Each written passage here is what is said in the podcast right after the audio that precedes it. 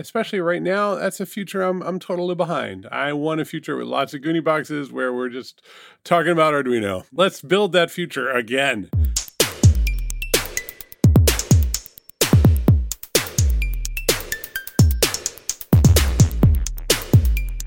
Good morning, everybody. Welcome to the Stack Overflow podcast. I'm Ben Popper, Director of Content here at Stack Overflow, with my lovely co-hosts, Paul and Sarah. Sarah, I know somebody's cleaning your carpet, so just jump in and say hello when that rumble dies down, okay? Here, I'll be Sarah for a minute. Hey! Oh, that was a pretty good impression. Yeah, you know, wow. It's one of the things I rehearse quite a bit. Sarah's like quietly on mute stewing. Oh, she says that was great in the chat. Hey! Sarah, you just chat and we'll say your lines this time. So we have a great guest today, Guido Bonelli. Did I get your name right? You did. Yep. All right. And Guido is here to talk to us about Arduino. Guido Arduino. Now, I know the creator of Arduino is also named Guido, but can you claim credit for creating it or not quite? No, I wish I could, but no. Guido, tell us a little bit about yourself. Who are you? How'd you get into computer programming and then eventually, I guess, into Arduino? So I had gotten started in electronics because of my uncle, who is a physicist, and he had shown me my first green blinking LED, I think. Oh, my God. It must have been in the early 80s. And I just remember staring at it and going, I don't know what that is, but I want to do whatever that is for the rest of my life. Right. And I think from that point forward, I was just really enamored by anything electronic. You were still in diapers when you put the soldering iron in your hand? Yes, absolutely. What I love is it was that green LED, right? Like, just like, oh, yes. Oh, yeah. And I mean, literally every other human being is like, oh, there's a blinking green light. Oh, okay. But no, the nerd is in there like, no, and this is me too. Like, oh, I wonder how that happened. Oh, it's a world of mystery and wonder. So, Guido, did you do stuff with electronics in high school or in college? Like, you know, it sounds like you started at an early age. What were you doing early on? Creating projects, building things, selling things? Oh, yeah. I mean, I was always building something. It didn't matter what it was. I had done this wacky thing called the Jacuzzi, which was my version of turning my father's pool into a very small portion of it into a jacuzzi. I just thought it would be this cool kind of thing to do. Little did I realize that backflow pressure was an issue, but, you know, whatever.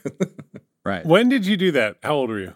That one I probably did in my early teens. It was just more of a curiosity, but I was always messing with electronics. I had worked at a photography store, you know, a photo developing store, if you can remember those. I know. For our younger listeners. Yeah. You used to go to a store and they would have lenses and you would think about cameras. It was exciting. So I used to take all of the disposable cameras and I would take them apart. And I was really curious about, you know, how the flash worked. And I collected maybe about 100 of them at one point, and I stuck them all together. And I made this giant sign that said Noel right out of these, you know, little, you know, maybe an inch tall looking flash bulbs. And I remember trying to get them all to go off at the same time. So it would say like Noel as, you know, people were driving past my father's house. That never worked. I mean, luckily, first of all, I mean, one of the classic hard problems, right, is like syncing up, you know, all of those different elements. Second of all, we're very fortunate because about, you know, 100 flash bulbs going off at once as someone was driving probably would have resulted in death. Yeah, probably not a great idea. Yeah, I agree. Yeah. All right, so that's early lessons. Many of our failures allowed a lot of people to survive, right? When you're particularly nerdy. All right, so get us to Arduino right now. I mean, it doesn't feel like it's going to be hard. Like this particular person coming across Arduino, what were you doing at that moment? And we should actually pause. What is Arduino for everybody? Like, let's bring everybody into this world of true nerdery. So Arduino is just a super simple way of being able to add electronic control to anything. And, you know, my background is I have a bachelor's in electrical engineering and a master's in software. And my day job is I'm a director of engineering for a large power supply company. And, you know, I was really used to using all of the traditional, very heavy TI tools and Freescale, just a lot of the big players. And I remember I really wanted to, you know, build some more stuff at home, but I had just gotten tired of using the big tools. You know, to get an LED to blink, it was, you know, it literally take you hours, maybe a week to, you know, get the tool chains working.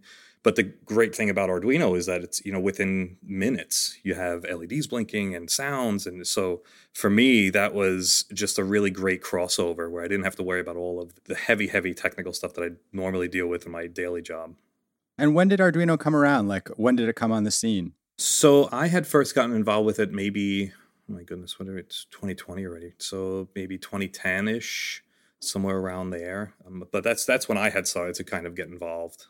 Paul, how about you? Have you ever played around with it?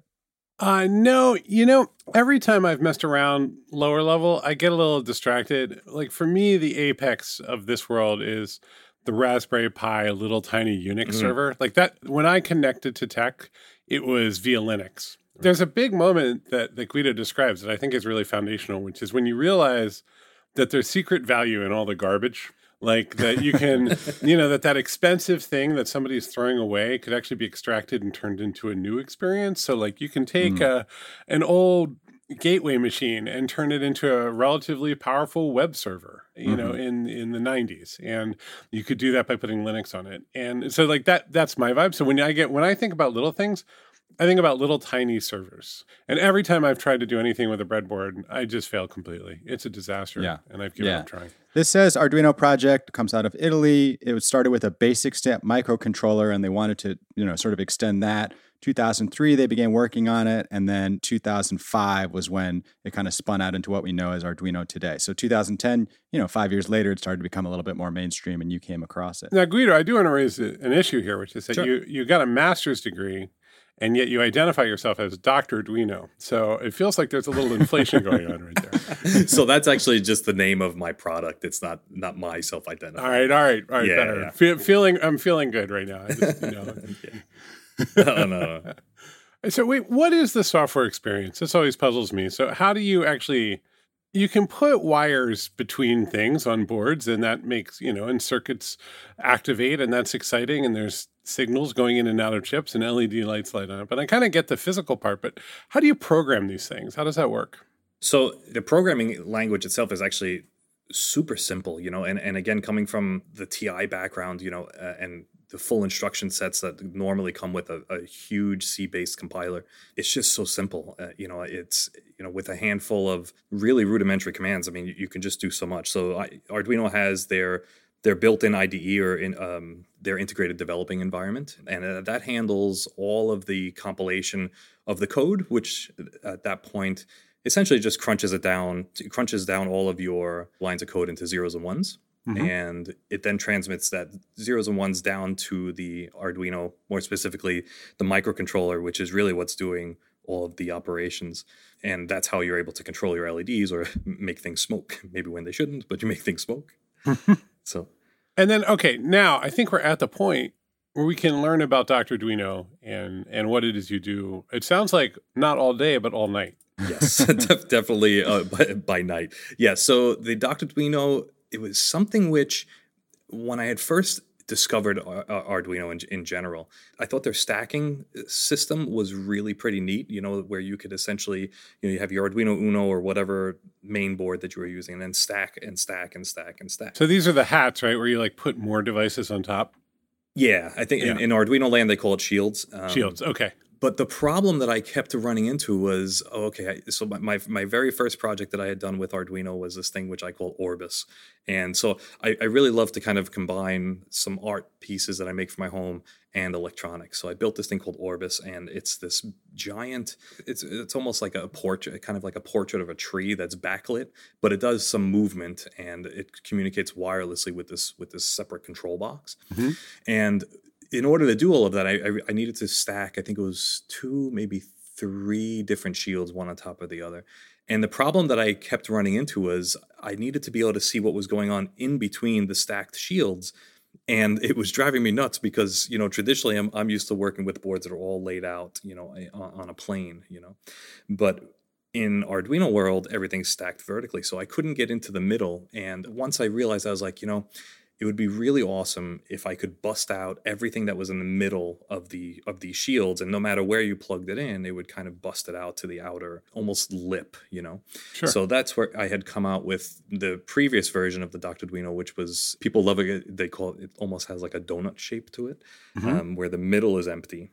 And it extends all the way out along the sides of the Arduino. So it's not something that you would necessarily plug into your final product, but it's more of a testing, or it's kind of like a doctor, which is why I call it a Dr. Duino. So it's to be able to help you diagnose what's going on internally. So maybe not for your very first Arduino project, but if you really are playing around in this ecosystem and you are tired of just wondering what's happening in the stack, this is a good tool. Right.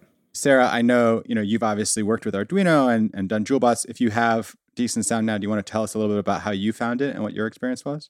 Yeah, I remember very vividly because I was at a conference in Ireland. And what happened was I saw a talk with people that were coding hardware for the first time. I saw someone that had programmed a parrot drone to charge every time it saw the color red. Oh, that sounds safe. So, yeah, that sounds really safe. Yeah. So they were on stage bullfighting a drone, which was really funny and cool. And then someone else came up and had programmed a smoke machine to smoke. It was like every time they clapped or every time it heard a sound or something like that. Right, clap on, clap off, like that little light in the infomercial. Yeah, exactly. Yeah. And something went haywire, and the smoke machine ended up getting out of control. And the smoke filled the room really quickly. And security came in because they thought there was some kind of like attack happening. Oh my God. And it was total chaos and it was amazing. Right. And that made me say, hey, this stuff looks really cool. I want to play with it. And then I went to an event where people were playing with something called NodeBots, which is a library for coding Arduino and JavaScript. And I kind of fell in love with that. So how did it actually end up getting integrated, if at all, into Jewelbots? Did you use it when you were first prototyping it? Is it part of Jewelbots, the full thing? What's the relationship there? The whole prototyping process, we use lots of different Arduino-compatible boards. One thing you'll learn when you're doing this is that there's all kinds of boards online. And even now, we sell, as part of our science kits, we sell different kits that allow you to use Arduino and things like light up T-shirts and program things like that. Oh, cool. Because what we found is kids really love that kind of thing.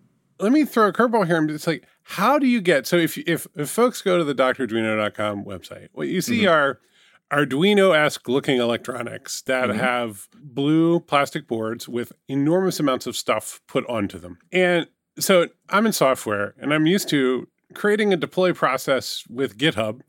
And out it goes, and I'm done. I have now shipped and done my work, right? And you're selling these, so how do you get them made? How did you make a physical thing in the world that is obviously filled with lots of little bits and incredibly complicated? So I use something called KiCad or KiCad, depending on how you pronounce it. I hear people say it both ways. That was a PCB creating piece of software. So, those two boards that you see there, one is the Pioneer, which is the smaller board and really meant more for kind of beginners. And then you have the larger board, which is the Explorer, and that one is meant really more for intermediate and advanced. And so I told you about the donut version, which was the red version of the board. And so I had discontinued that because I had lots of customers saying, hey, we want something which is a little bit easier. And then I would get on the flip side, I want something I can do a lot more. So I separated that out into two separate product lines. So basically I spent since last September in my basement, with my PCB creating software and creating the different versions of it, and then working with my suppliers and getting everything brought into the US. So that's kind of how I did it. And how do they get assembled? Yeah, that's the fun part, actually. So the user actually puts it together, so it comes as a kit. There is something which I created that's called Dr. Duino's Labs, and that's where all of the manuals, and I didn't want to create a very generic kind of manual, the way you see everywhere else, So it's kind of written in a fun way where you kind of learn things along the way. So it's not just as simple as plug in this resistor and plug in this LED and then solder it. It kind of gives you some history on the backgrounds of certain things like the Bluetooth module. Bluetooth is actually named after a Viking lord, which it's kind of a weird thing because his name was Bluetooth. So it's just right. It's like Harald Bluetooth. Right. That's a good little bit of weirdness in our in engineering culture. Okay, so your real job to make something like this happen is to get the PCB together and then give people instructions on how to put all the pieces onto the PCB. Correct, and that's kind of where it really is just starting. So I wanted to create kind of an ecosystem within an ecosystem. So for, Arduino in itself is without question, a giant ecosystem, but I wanted to give people actual projects that they could build out of the box that were cool. So one of the, given the current condition of COVID and everything else, I had come up with a social distancing machine. It's part of what I call my expansion packs. So part of that is where you're using an ultrasonic sensor to detect how far somebody is away from you. And I busted up into anything below 6 feet.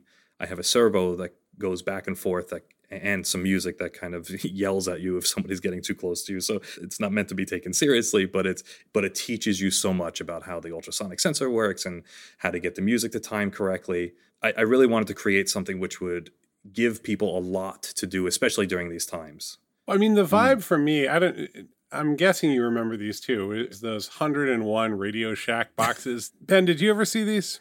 I had a couple of them when I was a kid, but I never managed to do anything without hurting myself. No, I would just cut myself on the little springs over and over again. But it's definitely, it's definitely that vibe. Like, hey, you can do a million things with this. A lot of people always ask me, well, what do I do with it? And, my response is always, what would you like to do with it? Because you can really do anything, anything which you can imagine. Can you tell me a little bit about Goonie Box? Because I like saying that, and I want to hear you say it. Yeah. So Goonie Box was something which I created because I know, again, I'm dating myself here, but for the younger generation, my favorite movie, hands down, still to this day, is Goonies, the movie The Goonies. Fair enough. I mean, it's a classic. And so I wanted to create this giant timepiece in my house, and something which, when people would see it, they would be drawn in like a moth to a flame, and so I created this entire thing. I used Autodesk Fusion to create the entire model. And, it stands about, 36 inches tall. So it's a big piece of quote unquote furniture, and I call it interactive furniture. So what I wanted was it to be kind of double duty, where it was part grandfather clock and then part puzzle box. So if it's just sitting there, there's this giant hourglass that sits in the middle that spins every hour. And then a Roman numeral dial at the top, which rotates every hour as well. And it gives a really nice chime every hour. But I wanted it to be something that people could, when they saw it and they would walk over to be like, oh my God, what is this? They would begin to see all of these inscriptions that are all written all over the box. And it would lead them down to this chain of puzzles that they would have to solve.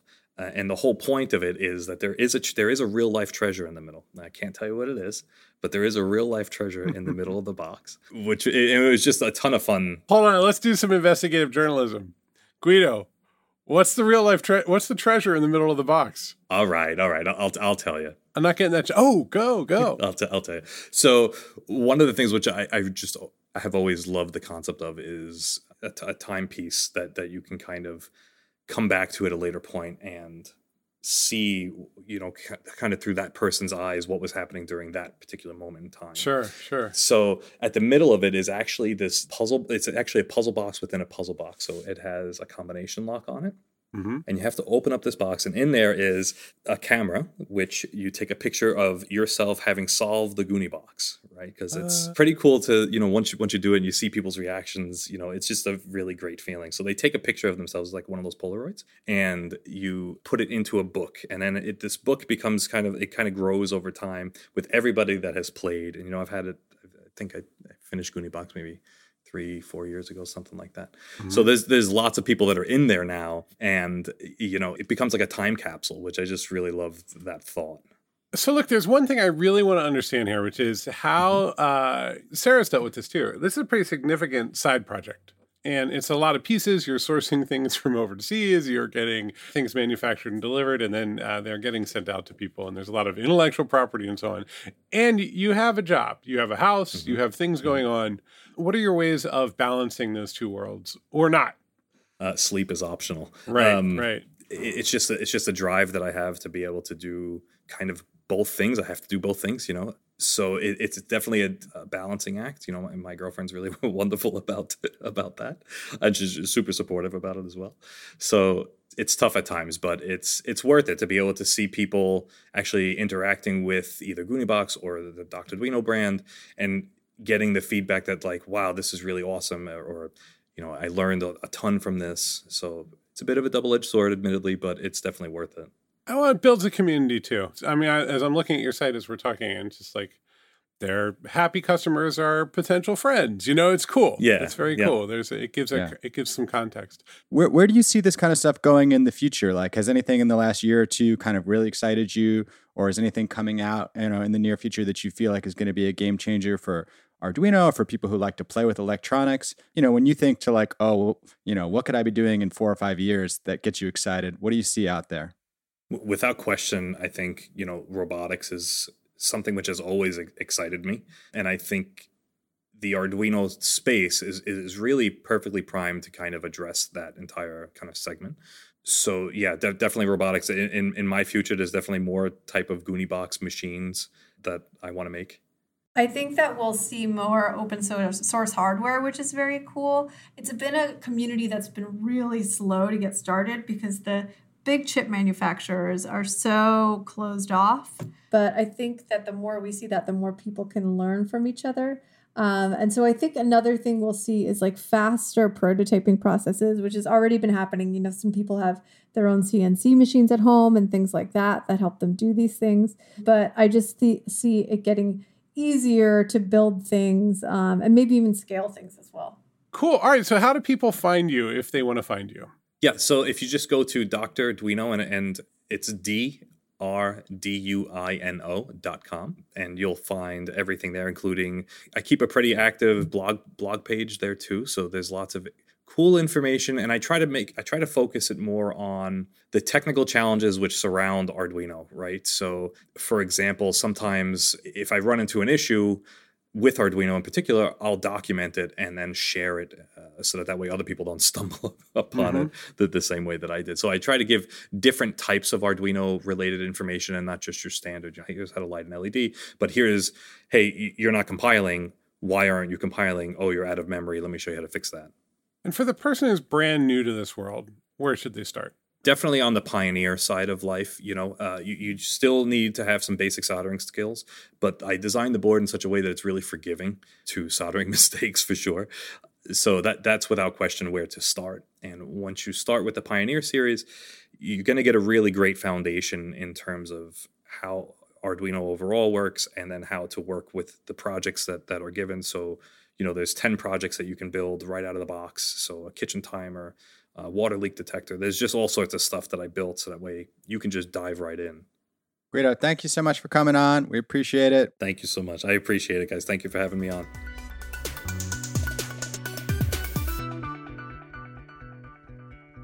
All right, our lifeboat of the week, somebody who came by and saved a question that had a negative score, got it up to a positive.